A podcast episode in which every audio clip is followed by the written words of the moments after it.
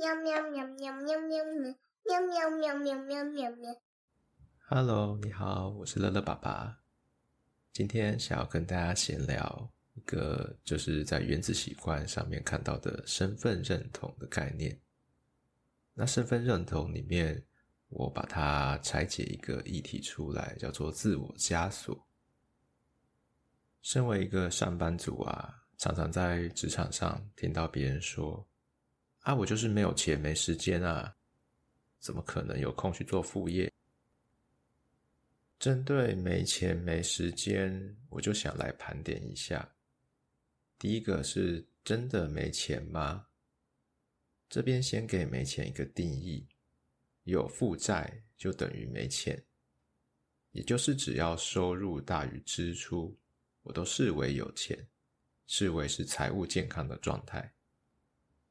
我们常常拿自己的收入去跟不是我们同阶级的人去比较，没钱的感觉常常来自于钱不够花。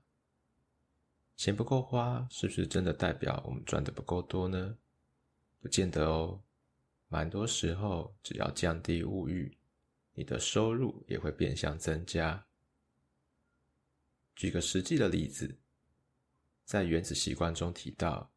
有一对夫妻，每当他们假日用在家煮饭取代外食时，就把省下来的钱立刻转账到一个旅游基金账户里面。一年下来，欧洲旅游的钱就有着落了。这个旅游基金的概念，我最近也在落实练习。过年前后出了一款游戏，叫做《霍格华兹的传承》。当时我就很想玩，但最后想了想，要花一四九零，然后电脑的显卡又不够好，跑起来颜色也不够漂亮，要换显卡又要再多一笔花费，不如不要玩。虽然最后没有买，也把钱省下来了，但心中却没有一种满足感，反而跑去看别人开实况玩，最后也是把时间花在看实况上面，越看越空虚。后来时间快转到六月，出了一款《暗黑破坏神四》，我也是蛮想玩的啦。这次我就利用旅游基金的概念，先转账二二一九到我另外一个账户里面。虽然我还没有想到这个账户要拿来旅游，还是投资，还是做什么，但是立即性的奖赏，让我这个不买《暗黑破坏神四》的行为获得了满足。我想这也是符合原子习惯里面提到的，让奖赏令人满足。接下来我们来盘点第二点：真的没时间吗？每个人每天都有二十四小时，这句话老生常谈到烂掉了。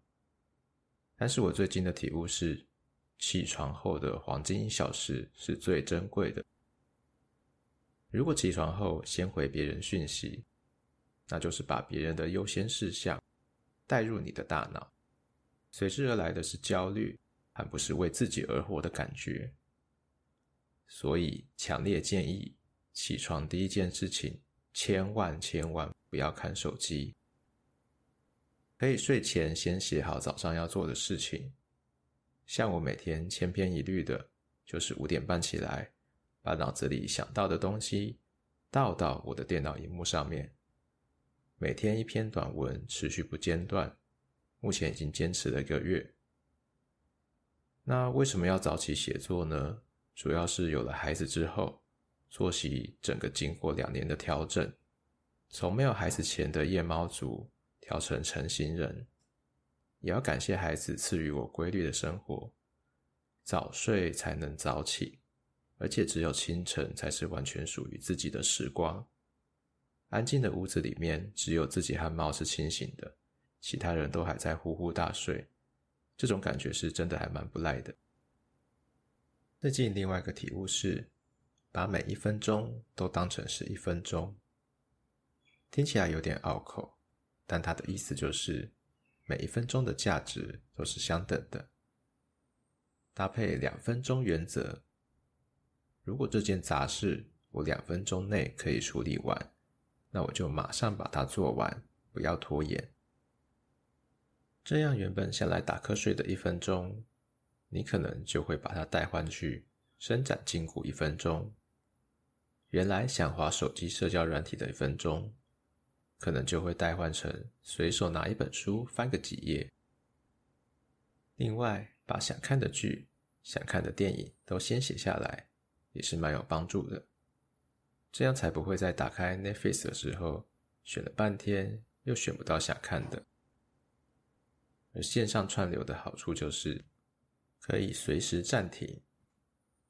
我固定看剧的时间是中午吃饭的时候，大概看个三十分钟，饭也差不多吃饱了，就可以按下暂停键来午休。一个月也会挑一部电影，和老婆一起坐在电脑前面观赏。先把电影写下来有一个好处，有空时就可以先跟老婆讨论要看哪一部。